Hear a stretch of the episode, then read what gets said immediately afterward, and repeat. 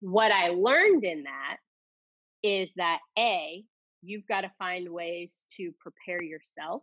You can't always rely on people just in general in life, not in that situation. Because I think everyone was doing the best they could. We just didn't have what we needed. Um, and, but I learned that I need to do my own preparation. I can't rely on people to prepare for me.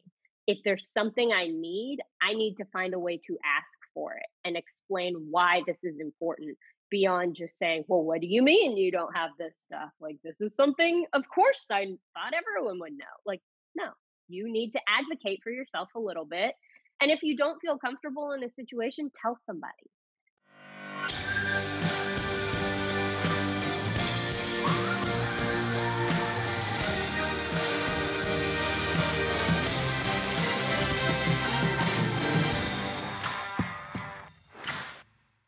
All right, welcome to the Path Distilled. I'm your host, Kevin Harris. My co host is Lauren Tashman.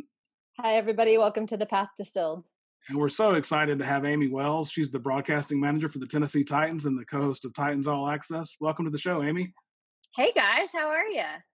Doing well. Thanks so much for joining us. Could you tell everybody a little bit about yourself and kind of what you're doing now? Oh, yeah. Um, well, I am, as you said, the broadcast manager for the Tennessee Titans, which is a fancy way of saying that I'm just kind of always around. Um, I host a variety of shows for the Tennessee Titans um, digital team. I do their TV show, as you said, Titans All Access, um, podcast, the OTP, the official Titans podcast um, variety of radio shows and then digital content throughout the week. And I'm also their uh, sideline reporter on Sundays for Titans Radio. So we're uh, always busy. There's never a dull moment, wow. but it's uh, it's a lot of fun. We have a great time. So when are you going to start making something of your life? I know. Uh, hopefully, a, the next ten to fifteen years, we'll see. now, you're obviously your plate is full. How did you uh, first get involved in what you do. Take us back to the beginning. Oh gosh. Well, so I got my degree at the University of Missouri um, in communications, and right after school, I ended up kind of lucking my way into getting an internship with the Baltimore Ravens, um, doing public relations. So that uh, is where I spent the 2011 season. And in 2012, the internship there ended got another internship in Indianapolis with the Indianapolis Colts. Um, spent a season there. It was awesome. And then 2013, I kind of was tricked into getting this job with the Titans, but um, I interviewed thinking that it was a public relations job, and that's what I've been doing the last two years. And they said, "Yeah, yeah, yeah, um, it's a it's a PR job, but we'd like to have someone with some on camera experience um, who can relieve our radio host when he does different shows and things. And sometimes he has too many appearances. And if there's someone who could help him out, we'd appreciate that. Well, I had worked for a TV station when I was in college. And so I had like a very sketchy reel of some sort. Like it wasn't anything professional or impressive. And I hope whatever I gave to them has been destroyed. Um, but they looked at it and called me in for an interview and ended up hiring me. And on my first day, I came in and I'm like ready to write press releases and, you know, manage all of these different interactions with players and coaches and the media. And I'm really, I feel like I know what I'm doing. They're like, well, if you're going to be one of the faces of this franchise, we should probably make you like a Twitter handle and this social media presence. And I was like, I'm sorry, a what? You want me to be what for this team? Okay. Uh, sure. So we just kind of went forward, and there was a huge learning curve, and I've just been trying to tread water ever since. And I've been very lucky. There are a lot of people that have been very patient with me and have taken the time to really critique me and teach me along the way. And so here we are. This is my eighth season with the Titans. Wow. And um, it's been great. I wouldn't change it for anything. So take us back to that uh, initial interest you had in becoming a journalist or mm-hmm. podcaster. How did that first get started? Well, you know, so when I started college, I was in um, political science. that was my degree. And so I'm taking all of these political science classes. And I think this is great. I'm going to be a political campaign manager. I'm going to be in Washington, D.C., and it's going to be spectacular. But I start like looking around in all of my classes, and everyone's got their little laptops, and they're on like the New York Times and this crazy blog and this political insider magazine.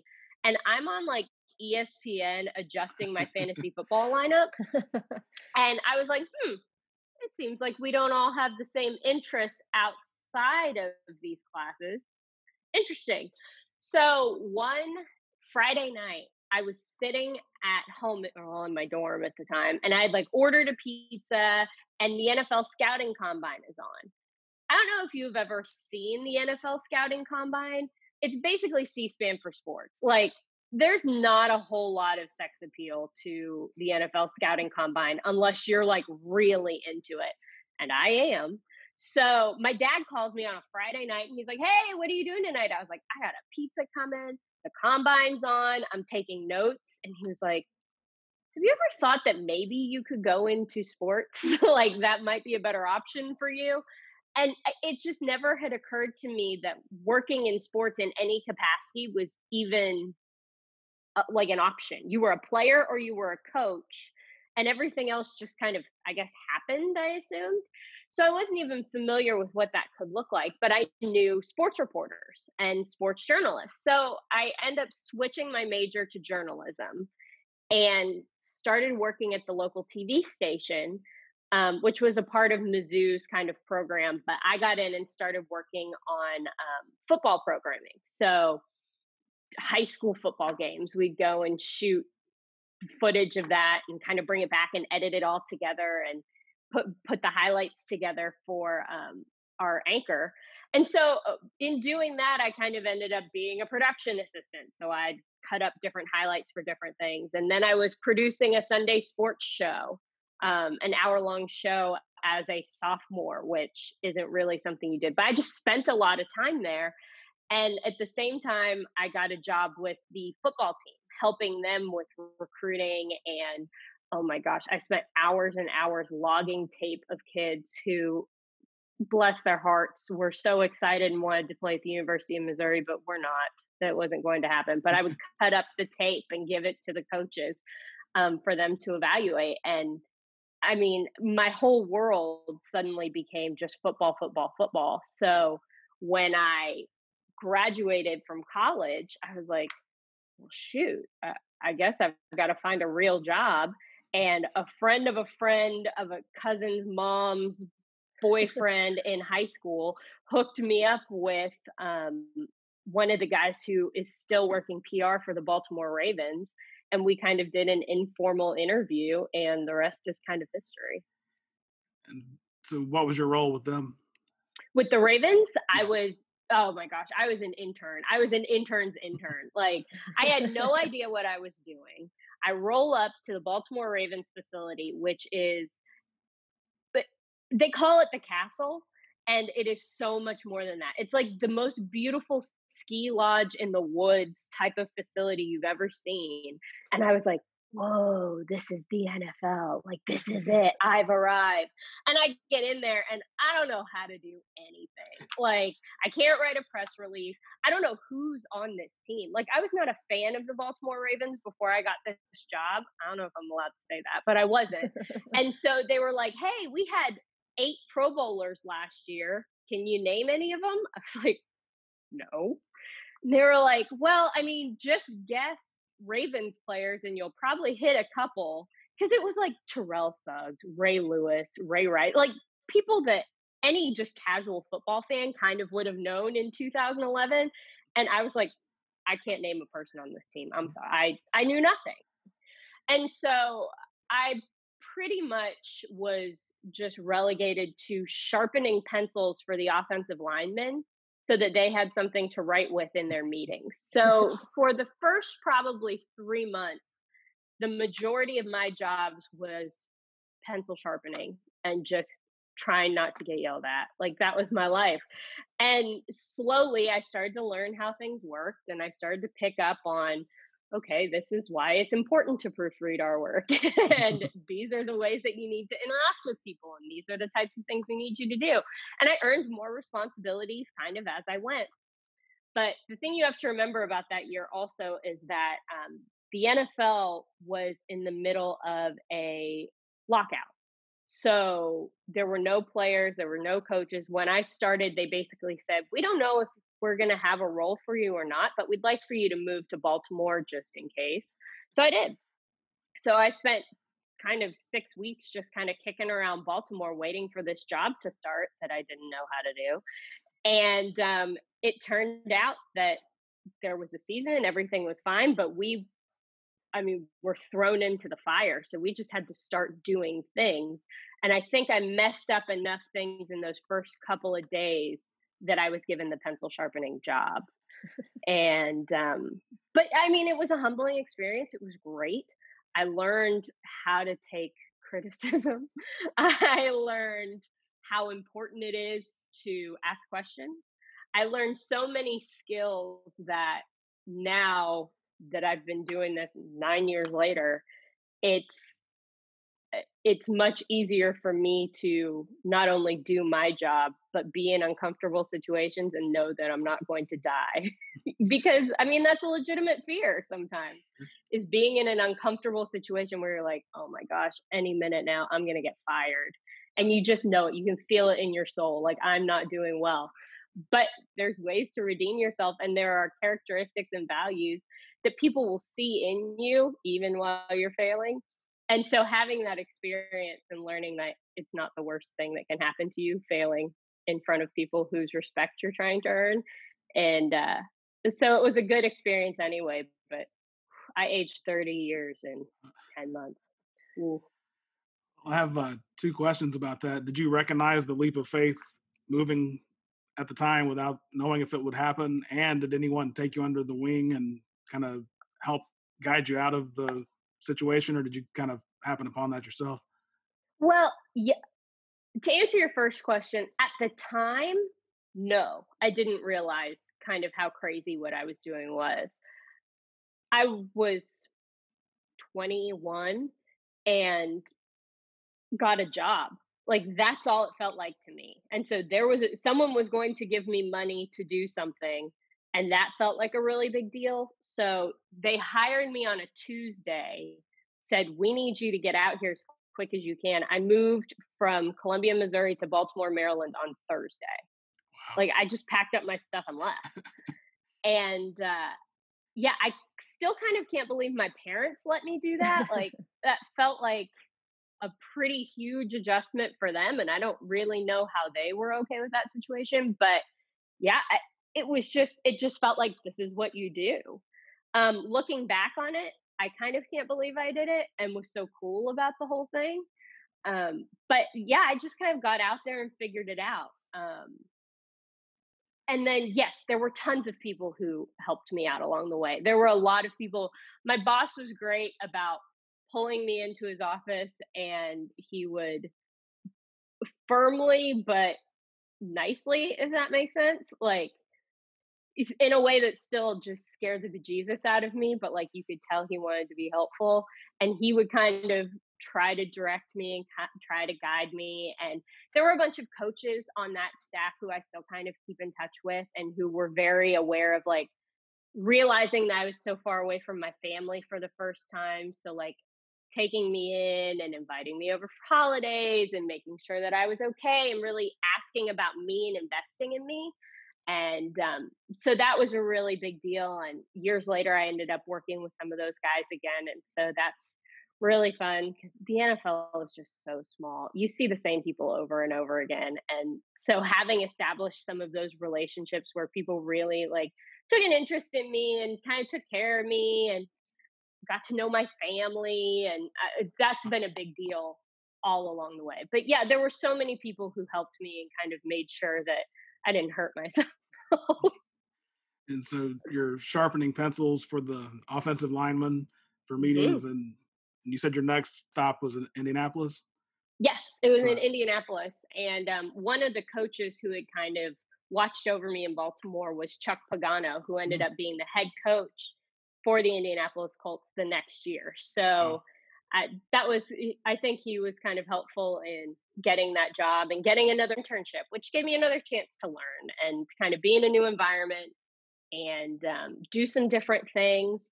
But having a clean slate was kind of nice too. So I got to not be the intern who didn't know how to do anything and could only sharpen pencils. I got to be the person who had done it for a year. So I was already a step ahead. And I mean, that was a great experience. It was so good to get to know, to see how another NFL team works because there are so many people who are fortunate enough to get a job in the league, which is so great, but they only see how one team operates. And so you think that this is law. And so being able to see a lot of different teams operate in the way that they move has been a really cool experience. That's uh that's one of the greatest things I think about my journey so far is that I know there's a lot of different ways to do things and that there are a lot of different ways that teams that are all in the same space operate. And I think that's been really valuable. You said it was from Indianapolis that you ended up with the Titans? It was. It was. Um, I ran into someone at um, a Super Bowl that I had. So basically, NFL um, for major events like the scouting combine, the Super Bowls, things like that. They used to, I don't know if they still do this now, but they used to take like interns basically as volunteers because they needed so many hands on deck for those major events. And so I volunteered to work a Super Bowl after the 2012 season. And um, so I met a bunch of people, and you're just networking your mind off. Like it's crazy. It's like the Hunger Games for NFL interns. Like you're just trying to impress somebody, and if someone else gets eaten by a bear, that's their problem. Um, and so I had ended up making some connections, and someone who was a writer for the Tennessee Titans said, "Hey, we have this job that's opening up. Um, you may or may not be interested in it, but here's the information. I'm happy to pass your stuff along." And so that kind of got the ball rolling, and the rest is history at that point you know through i guess throughout these first two internship experiences you had did you realize at that point that you wanted to go down this career path or is it more like you were just kind of seeing what came up as you went throughout these experiences i definitely knew that i wanted to stay in the nfl but also very clearly i was very aware of the fact that every season could be my last season hmm. because all I had seen was how impermanent it was. Like nobody's promised anything. You see it with coaches, you see it with players, but you also see it with staff. Like there's a lot of turnover in some of these staffs, especially the lower level positions, because it's hard. I mean, the hours are weird. You don't get holidays off. You're running doing 30 different things, and it's kind of high pressure. Um, so a lot of people just get tired because, frankly, you can get paid sometimes a lot more money to be in a different field. Um, and so I always kind of knew that yes, the dream is to stay in the NFL. The dream is to be this big PR executive. Like that's that's what I always wanted to do. I never thought about the broadcast part of it like even when I started this job, I kind of saw it as a foot in the door to get back to PR at some point. Um, but I've always wanted to be in the NFL. I mean, from the moment that I started doing things at this level, being part of this, I mean, the National Football League is it's the tops when it comes to sports. It's just you can't get any better than this. And um, so I always wanted to stay in this arena um, and be a part of that. But I mean, I've also just been taking every second that I can get, you know, every experience, every moment. Uh, the amount of things that I've squirreled away as like mementos of this cool thing that I did just in case it never happens again. Like my parents' basement is full of like papers I've snatched and books that I've stolen and like pictures of things that I'm like randomly just squirreling away because I don't ever want to forget these moments that I've been able to have. I mean, it's it, it's an unbelievable experience. So I want to be able to capture all of that and just say yes to as many things as I can um, so that I don't forget what a cool journey I've been on. And if it lasts 10 more years, phenomenal. I'm here for it. But if it doesn't, what great opportunities I've had, you know. Are those excuse me, are those amazing moments still coming as frequently as they did at the beginning? Because I can imagine when you first got into the league, almost everything was novel and exciting, and then as time has gone on, it probably takes a little bit more to kind of create that sense of excitement. Um, am I off I mean, there? yes and no. Yes and no. Um, there were some things that definitely walking down the hallway and being like, "Oh my gosh, that's so and so!" Like that was a really cool thing.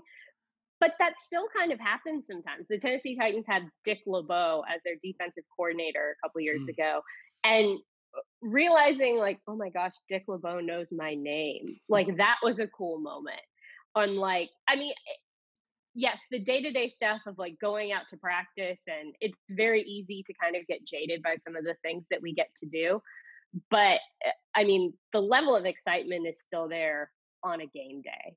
I, I, I don't know if everybody knows this, but I cry during every single national anthem, no matter what. It's why I wear sunglasses so much. Honest to God, but it's just, it's a very emotional like oh my gosh, where am I standing right now? And so that stuff is still the same. Game day is still exciting.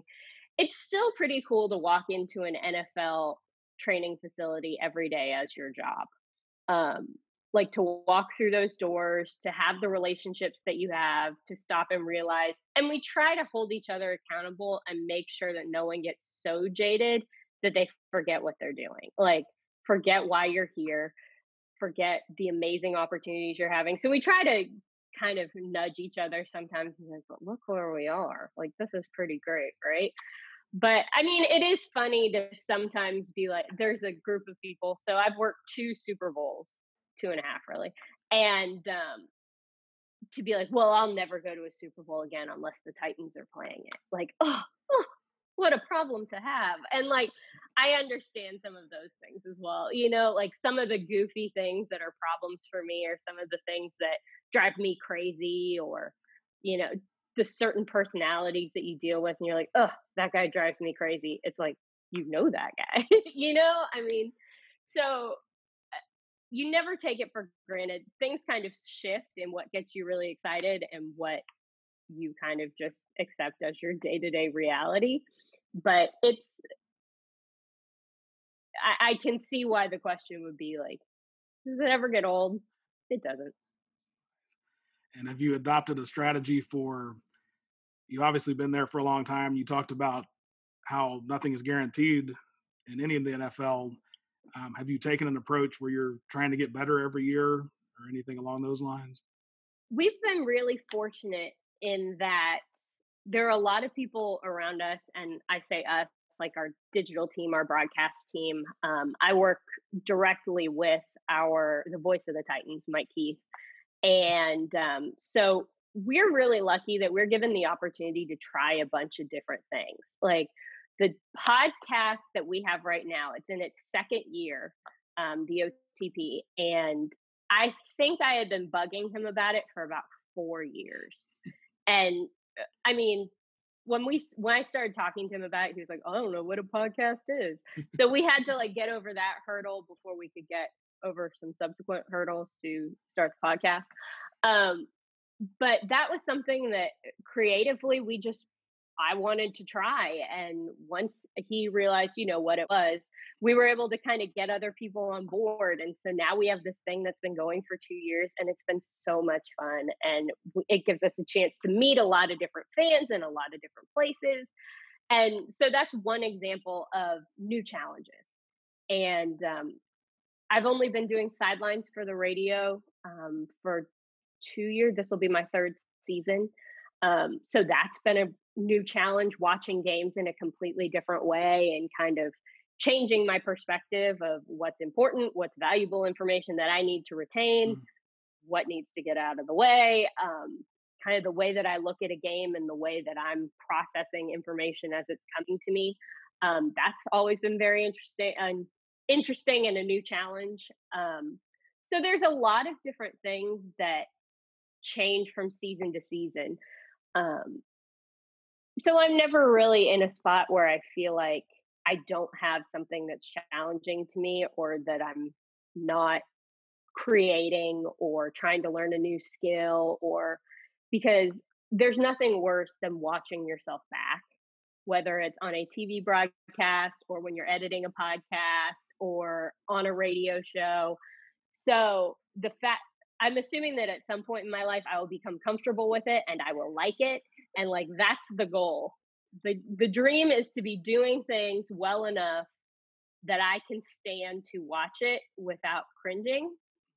So I guess mm. that's the carrot that I'm chasing yeah, Kevin and I constantly talk about that we don't like listening to our voices either. it's excruciating, right? Like it's absolutely terrible. And so I assume that at some point when I get okay with it, I will either just be numb or I will be just the greatest broadcaster of all time. So I guess that's the ultimate goal that you're kind of chasing. But I mean, there's we have so many different things and so many different creative outlets that we get to use and kind of play with that you're always flexing some muscle in your brain that you never thought you'd be working and that's that's a lot of fun too to always have some sort of bizarre new challenge i don't know about you but i've discovered that there are a few words that i enunciate in an odd way did you have that experience oh my god uh, the words that come out of my mouth most of the time are just concerning like listening to your own self speak and I have a problem where I think the words in my brain are faster than my mouth, so I get kind of tongue tied a lot. So that's a problem. But I also use a lot of words and phrases that my mother uses and my parents. Like I speak like my parents more than I ever knew. And it's just horrifying my dad will listen to like a radio show or something and I'll hear I'll get a text from him during the show that's like, "Oh my gosh, you're your mom." And like I I can't take it back. I don't know I don't know what to do. Um so that's been crazy and I I tend to when I'm not broadcasting have a bit of a sailor's mouth. And so translating that, sometimes the mm. words that I say so that I won't say the words I'm not supposed to say, you're like, what is that word? What did you just say? so yeah, I, I, feel you on the pronunciation thing. It's it's not well, great. Jeepers, I get you on that. See, that's my mom. You talk like my mom. I was I was doing a uh, the corniest uh, version of a cuss word I could find. Maybe jeepers, yeah. Um, so the uh, I was also intrigued by something you said about when you switched to sideline or added the sideline reporting there was a time when you were trying to discover which parts were more important and this is just the scientific side that's fascinating me. How did you go about getting better at that if you don't mind talking a little bit about that? Oh absolutely. Well when i for my first whatever six seven years in the nfl i was watching from the press box so i had quite literally a bird's eye view of what was going on on the field and so what i was doing a lot of was i'd watch the play I'd watch the play again because there's a TV in the press box that is on like a two second delay. So you get two shots at it. Mm. You get it on the field, then you get the delayed version on the TV. And then I would kind of be scrolling through Twitter, watching commentary and seeing what the other media members were saying. Well, once I moved down to the field, I realized very quickly I can't see the play everybody on the field is much bigger than I am. uh, physically, I cannot see it because there's giant humans standing in front of me. So I can see maybe when guys are on the line, I can see three, maybe four of the guys closest to me, but I can't see the other side of that field. I have no idea. So I'm watching the play, but in a very kind of casual way. What I what I'm watching even more is player interactions on the sidelines. Which coach is talking to what players? What is this guy saying to that guy? Is there an injury? Like that's what I'm watching the field for. I'm watching knees, I'm watching ankles, I'm watching guys' heads. Like that's what I need to look for. And it took me a while to realize that no one from the booth during the play is gonna be like, Amie, what'd you see out there? Like one, they don't care about my evaluation during the game. Afterwards, on a different show, maybe. During the game, no. So, what uh, that's not something that's important for me to be watching. they are going to ask me who it was that went down on that play, what his injury is, is this offensive lineman fighting with this running back because of a play that just completely imploded. Like those are the things that I need to be watching. So it my kind of focus went from X's and O's, I need to know what's happening, to more relational, I need to know these guys and their personalities. I need to understand that that guy, when he's rolling around on the field, may not be as hurt as if that guy is rolling around on the field. Like that means two different things. Mm.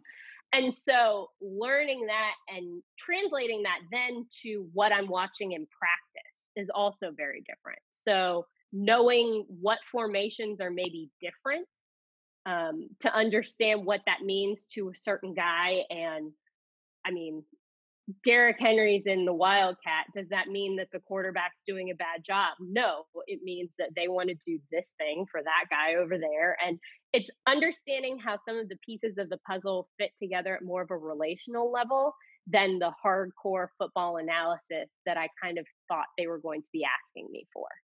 Um, so it, it's changed the way that I see the game in a lot of different ways through the week, Monday through Friday at practice, but then also Sundays on the sidelines. It's really interesting.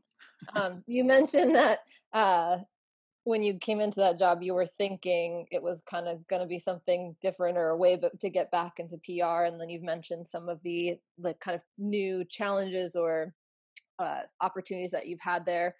What have been some of the highlights and lowlights throughout your career thus far? Oh my gosh. Well, there's been way more highlights than lowlights, definitely. Um, I mean, the highlights for sure are the team going on an incredible playoff run last year. I mean, so many of my career highlights are football, like they're tied to football moments almost, because the team's success on the field drives what we're able to do in every possible way. So the team having two huge upset wins on the road during the playoffs in 2019, 2020, um, to go to the AFC championship game as total underdogs. It was amazing. I mean, the amount of content that we were able to produce, the way that players were interacting with each other, with us. I mean, it was just, you could feel it in the air that something special was happening. And so that was such a cool moment. Um, different wins have, I mean, been just monumental. The Titans beating the Jags to go to the playoffs in 2000, I guess that would have been 2017, 18, 2017 season. Uh, that was a big deal. Beating the Chiefs in 2019, that was a big deal. Um, in 2012, the Green, uh, the Indianapolis Colts beat the Green Bay Packers when I was there, and that was the first game the team played without Chuck Pagano, their head coach, because he had just been diagnosed with leukemia. Mm. Um, huge moments like that. Like my first game ever was a Ravens Steelers game in Baltimore, and the Ravens just demolished the Steelers, and it was great. Like what a cool way to start off your um, your NFL career. So it was th- it's things like that that have been such highs, low points. Um, in 2000, 2014, I guess the team had just built a new um, a new studio in our stadium and we were really excited about using it and um, there were all these different things that we wanted to do and one of the things they asked me to do was be an in-game host and um, to no specifics fault but just the way that things kind of gain momentum and you kind of lose some steps along the way we were really excited about being able to have a human on these jumbotron screens throughout the game and it was a great thing. We didn't really have all the pieces parts that we needed in place to make that super successful. And um, like teleprompters and communication with people in the booth and that kind of thing. Um, so i spent that football season kind of alone on an island because i i had to be on camera i didn't know what i was really supposed to say because i couldn't see the game and i couldn't see what i needed necessarily so it was just what it boiled down to was technology we didn't have the pieces that we needed, but we were so excited to try it and make it work that we didn't kind of slow down and do it the right way.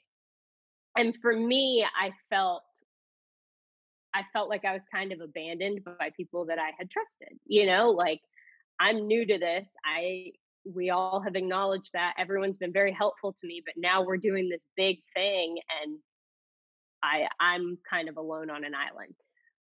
What I learned in that is that A, you've got to find ways to prepare yourself. You can't always rely on people just in general in life, not in that situation. Because I think everyone was doing the best they could. We just didn't have what we needed. Um, and, but I learned that I need to do my own preparation. I can't rely on people to prepare for me. If there's something I need, I need to find a way to ask for it and explain why this is important beyond just saying, well, what do you mean you don't have this stuff? Like, this is something, of course, I thought everyone would know. Like, no, you need to advocate for yourself a little bit. And if you don't feel comfortable in a situation, tell somebody. Because I think that in retrospect, anybody would have pulled that idea. Like, it wasn't working. And if I had said something and been more vocal and kind of advocated for myself and my career and the way I was feeling about it, I think that that situation could have been a lot different.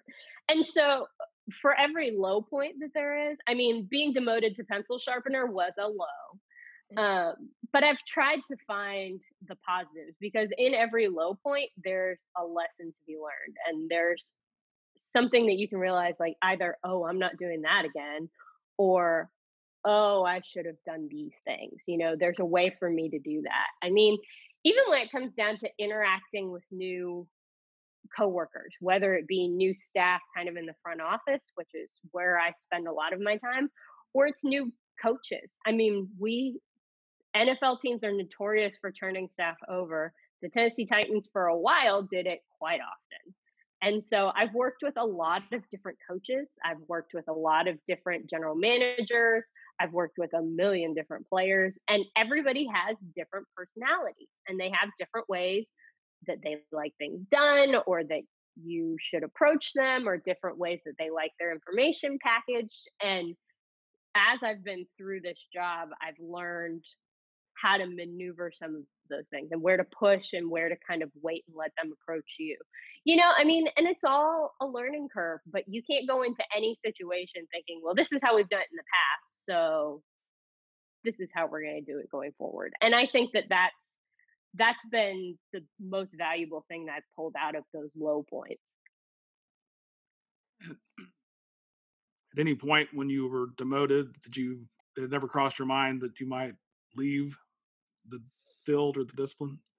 Well, I mean, I've like any human, I've thought, man, like I could be doing anything else right now. You know, especially it hits you the most around the holidays.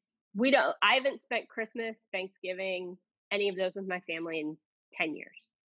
And so those are the times where you're like, okay, what am I doing? Like it's Christmas Eve. I'm eating Chinese food on my couch by myself. The rest of my family's together. Like, why am I doing this? Um, but then there's a game two days later, you know, and then you realize, wow, this is such a cool thing that I'm able to do.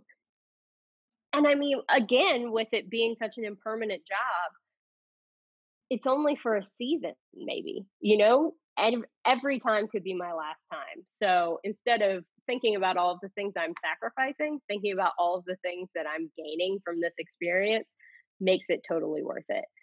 But every um, every year around this time, before you start training camp, is kind of when you feel like you you're getting on a train and you can't get off of it, you know? and everyone I think kind of has a moment where they're like, Am I gonna do this again? Like mm. once we start this in July, we're not getting off until hopefully February. It's like, am I gonna hop into this one more time? Like one more? We're gonna do one more? And the answer is always yes. Like, of course we are but you realize the just complete tornado that you're about to willingly step into and it's great but i think every single person in the nfl has a moment where they're like again really like, i think everybody does it but it i mean it's totally worth it and frankly i don't think i know how to do anything else like let's break this down to what it actually is i don't think i have any other skills Like this is pretty much where I live. This is my space. So I don't I mean, I don't know how to work a nine to five job. Like, how do you know if you win? Like, who keeps score at this insurance company? Like, how do we do this?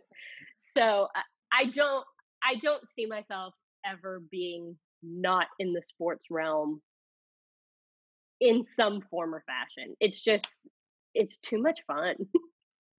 I, I, have to ask the question about being a woman in mm-hmm. sport mm-hmm. because I mean it's obviously been it's been a topic of conversation for a long time. I think media as well, but also as of late, I think the conversation has grown, especially in the NFL with some hiring of female coaches and all that. So, what's your mm. experience been like?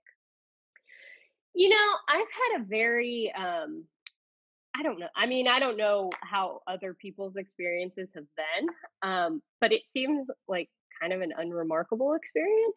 Um, I've been in a lot of situations where I kind of look around, I'm like, hmm, I'm the only chick in here. But like it's never been something that has been overwhelmingly obvious to me. I've never felt super singled out. And I guess that I've also never really drawn attention to it. Like I don't go out of my way to be, I guess, overly feminine. I don't I don't know. I just kind of behave how I behave. Um I don't draw attention to the fact that I'm the only girl. I don't make an issue of it because for me it's not really there's a bunch of humans in this room and we're gonna as long as everybody is professional and does what they need to do and we're able to accomplish our job i don't really feel the need to draw attention to it um, and i know that's not everybody's experience but it, it's just never been something that i have felt be an overall issue um, but now that we have more women in that space. Our the Titans owner is a woman. Um, we have a lot more women on the staff than we did five years ago. Um, that has made it just more fun. Like I go into the bathroom and there's another person in there. like what?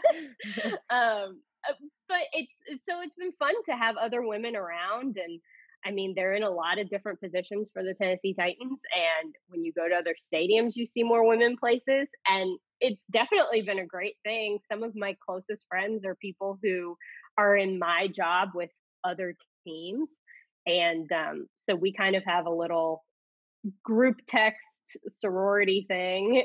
and um, we keep in constant contact. And so it's been a great way in that regard to meet a bunch of other women who are having these experiences that are almost hard to explain there's a lot of conversations that are like you don't know unless you know you know um, but it's also never been something that i felt super uncomfortable being in a space and being the only woman i've never uh, felt that as something that in those spaces that hasn't defined me or i haven't felt like it was something that impacted the way that a job would be done um, as long as everybody stays professional and we're all just kind of doing what we need to do to hang out you know? I mean as long as we can all coexist i've never felt it um, and i've never been in a situation where that coexisting was a problem um, but that's just my experience i know that a lot of people have had different experiences some that have been really great and some that have been less great um, but I just,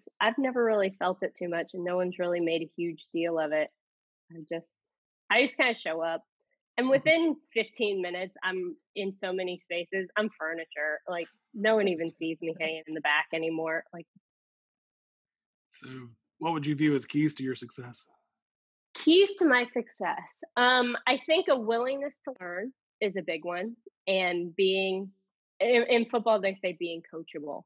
And I think that that applies in a lot of different places. If you are able to accept criticism and you're able to expect accept um, people changing the way that you do things or presenting new ideas or um, giving you direction i think that that is something that i've been very receptive to because i'm very aware that everybody else knows better than i do um, i think having a sense of humility about everything you do and not letting your ego get too big is a big deal um, not feeling entitled or as though you are owed things. Um, I think that if for no other reason, it keeps your stress down. Um, but I think that that's that's something that's very easy to fall into in a job where you feel like you're pushing really hard all the time.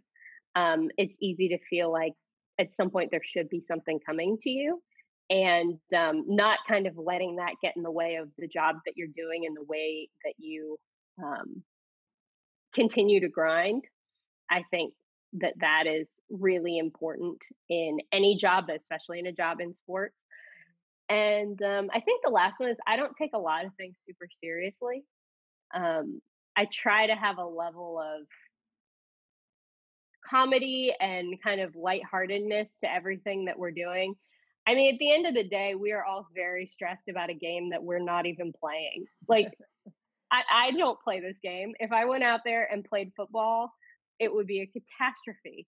And I have no athletic abilities at all, and they give me money to talk about other people. Like it's great. Um, uh, but having a sense of levity about what it is that we're actually doing, why we're all here, the uh, the amazing, ridiculous, sometimes just catastrophic situations we all find ourselves in from time to time because of this job. I mean, there's wild and crazy things happening all the time. The stories that you could tell about just some of the ridiculous snafus that we've all found ourselves in for a variety of reasons. I, I mean, it's when you really sit and look at look at it, you have to laugh. Like this job is nuts.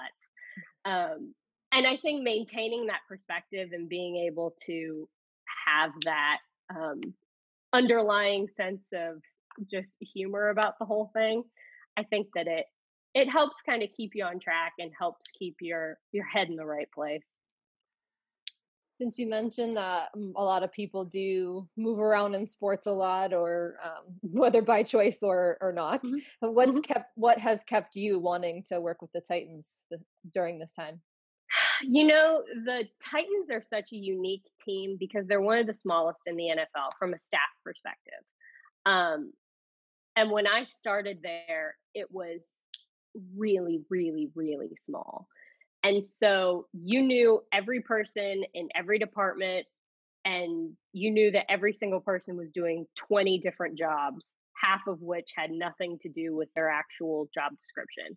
And that's just how it was. We were a small team, we're a scrappy team, and we're going to get this thing done one way or the other. The Titans since then have grown a lot, but kind of that scrappiness remains the same. Like, we're going to do whatever it takes to get things done, whether it's producing a new TV series, whether it's launching a new marketing campaign, whether it's increasing our season ticket sales and trying to bring different things to the fans. Um, we're kind of scrappy. And we're this small market team that has a lot of punch and it's it's a really endearing team to work for even if you're not into the football thing um, which some people aren't i mean there are even people on the Titans who are fans of a lot of different sports and i think that that's what makes us so great is you've got a lot of different perspectives in there. Um, and so it's just really fun to be a part of a family like that where everyone's just going to do whatever needs to happen. You know we're going to make this work one way or the other. We're all in this together so let's just keep pushing in the same direction. Um, i've really fallen in love with the football team. Um, the staff, the team, the guys that we have in the locker room, it, eh, they're just incredible to work with. And it's so much fun. Um, for a dull moment. And it just, the city of Nashville in and of itself is a cool place to live no matter what. It's just a fun city. But there's such great sports fans here. And they have embraced the Titans in ways that I never really thought I would see and they're so fired up for this team. And I'm not leaving this until we bring home a Super Bowl. Like, I, I, mean, they would have to drag me out kicking and screaming at this point. I'm not going anywhere because I want to see this team have the type of success that everyone around here knows they can have. And that's kind of, I think that's what we're all pushing for right now. I mean, I know it is. So, what advice would you give an aspiring professional in either PR or broadcasting? Um, my number one piece of advice is to make sure that when you're looking for opportunities, A, you have to be willing to accept whatever opportunity comes your way, even if it is remotely sort of in the same neighborhood potentially of what you think you want to do seize the opportunity like take advantage of it because you never know when one thing is going to lead to something else.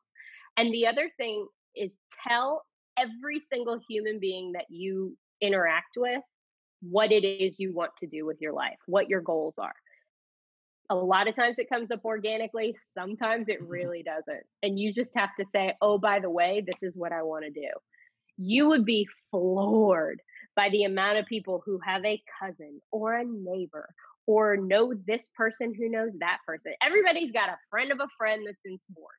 They just do. And they want to tell you about it because then you think they're cool. it's amazing the amount of people who offered up these connections to me because it makes them feel good that they got me a job. Like, that's fine. They can take credit for it. I don't care. I'm the one with the job now. Like, that's fine. And so I think it's so valuable to bring that up just over and over and over again because you just never know what people will offer up to you and how people will be able to help you, whether it's a nugget of a place you can look or a piece of advice, like accept all of that. Look for that. I uh, I never would have gotten the opportunities that I've had if I wasn't just discussing at nauseum what it is that I'm trying to do. Um, because people respond to that. And uh, maybe the motivations are selfish. That doesn't bother me at all. I'm the one that ends up with the job. So I think it's great advice. And I think people forget that um, it's similar to like talking about yourself and what you can do. If people, if you don't advertise it, nobody will know. So I think that's good advice. Exactly. I tell my mom all the time people can't give me what I want if I don't tell them what I want. Exactly. And she laughs at me because it makes me sound like such a high maintenance brat. but it's true. Like people can't help me unless they know what it is that I need. And that goes for everybody. I can't help you if you don't tell me what what it is you want. There are a lot of people in this world who are willing to be helpful. You just have to give them the the ability, give them the tools to help you out. Um, and there are a lot of a lot of things that'll pop up that you won't even understand how how you got that piece of information or that connection, but it works out. So, one of the things that we ask everybody to do is send us a picture. I'm going to pull yours up. Tell us a little bit about this picture. so, when you guys asked me to send a photo, this was the first one that came to my mind. And I was like, oh, AIM, you can't send that. Like, that's horrible. but I figured this was like a go with your gut situation. So, I did. Um, this was my very first year at the Tennessee Titans. I was at a photo shoot for our cheerleaders. They were doing their kind of yearly headshots that they use for different promotional things. And someone said, Amie, you need to do headshots. We need to get pictures of you. Um, you know, so same, so we can use them for different promotional things. And this is what turned up. This, this is the photo that I ended up walking away with because this felt like it was the illustration of everything I was feeling. Like, here I am. I don't really know what I'm supposed to be doing. I guess I need to be doing this, but like, what is this? You know, it, it just felt like such a bizarre world.